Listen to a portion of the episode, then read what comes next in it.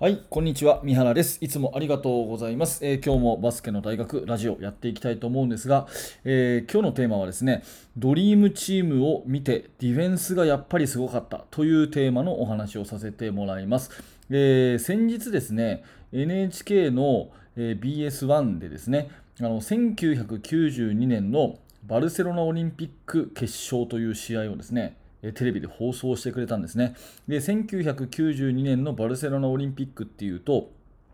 バスケットボールでは初めて NBA の選手が、えーアメリカ代表としてプレーをした初めての、えーチームなんですね。えーこれ、まあ、いわゆるドリームチームなんて言われていて、代表的な選手だと、えマジック・ジョンソンとか、マイケル・ジョーダンがいてですね、圧倒的な強さで金メダルを取ったという、まあ、伝説的な、えーオリンピックなんですね。はい、でこのオリンピックの後やっぱり世界中のバスケットボールのレベルが上がって今、まあ、NBA ももうアメリカだけのリーグというよりは世界中から選手が集まるようなそんなリーグに発展した、まあ、きっかけとなったのがこのバルセロナオリンピックのドリームチームだったんですね。で私はそのバルセロナオリンピックを見ていた時は小学6年生でした。で自分のね、母親と、えーあの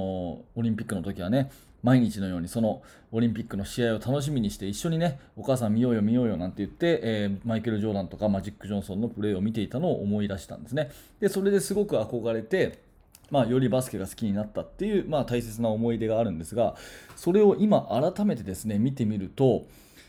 とにかくディフェンスがすごかったなっていうのがね、えー強い印象を持ちました。あの当時ね小学6年生バスケット始めてね1年目の私からしたらねやっぱりダンクシュートがすごいとかねスリーポイントがすごいとかねあマジック・ジョンソンのパスかっこいいとかねそんなことを考えて、えーまあそれをね、あのー次の日のまあ、ミニバスの練習で真似してみたりとかねそんなことをしていたわけですけれども今改めてこのバスケの専門家としてね指導者としてあの試合を久しぶりにじっくり見たらですねやっぱり一番すごいのはディフェンスなんですよね。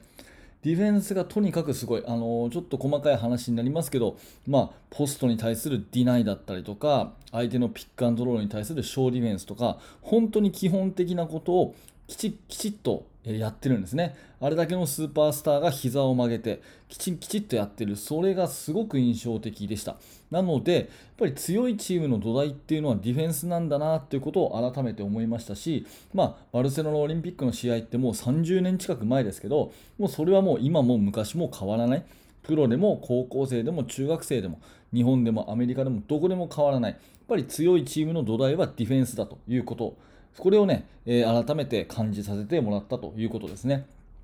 でディフェンスを頑張るっていうことはやっぱりね試合が安定するんですよね。オフェンスってどうしてもその日の調子、まあ今日はねシュートがよく入ったな、今日は調子が良かったなとか、今日はなんか調子が悪いなとか、そういうのって結構あるんですけど、誰しもあるんですけど、ディフェンスってそれがないんですよ。練習した通りのそのね、えー練習通りの実力がそのままコートで現れるのがディフェンスの特徴なんで、やっぱりディフェンスは裏切らないし、好調、不調っていう波もないんで、頼れるんですよね。うん、これはやっぱりディフェンスをやる強みの一つだと思います。それから、バスケットボールは切り替えのスポーツなんで、守りと攻めのその境目がはっきりしてるわけじゃないんですよね。なんで、ディフェンス頑張ってボールを取ったら、それがすぐ攻めにつながると。ねえーボールをスティールしたり、ボールをリバウンド取ったりした、その瞬間が攻めの始めなんで、その時にいいディフェンスをすれば、いい終わり方をすれば、いいオフェンスの始まり方につながるということで、ドリームチームの試合は、やっぱりディフェンスがすごくあのきつくて、相手チームがものすごく苦しんで、ボールを取った瞬間にもう楽な、イージーな2点の速攻で得点を取っているっていうケースがものすごく多かったんですね。これはもう一つの勝ちパターンだと思います。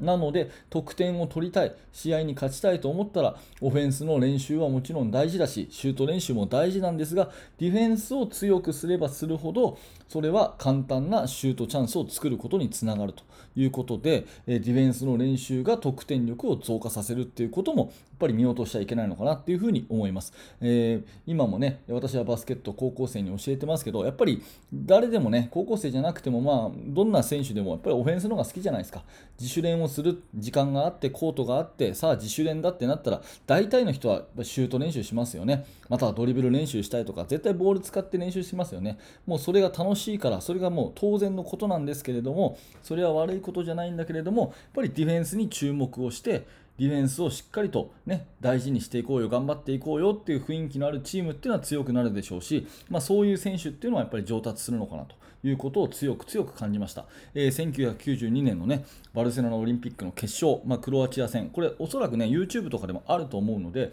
もしよかったらその辺見てみていただければですね、えー、本当にアメリカのドリームチーム、あれだけのスーパースターが膝を曲げて一生懸命ディフェンスしている姿、すごく感じるものが私は多かったので、まあ、もし皆さんも参考になればと思いますので、ちょっと覗いてみてください。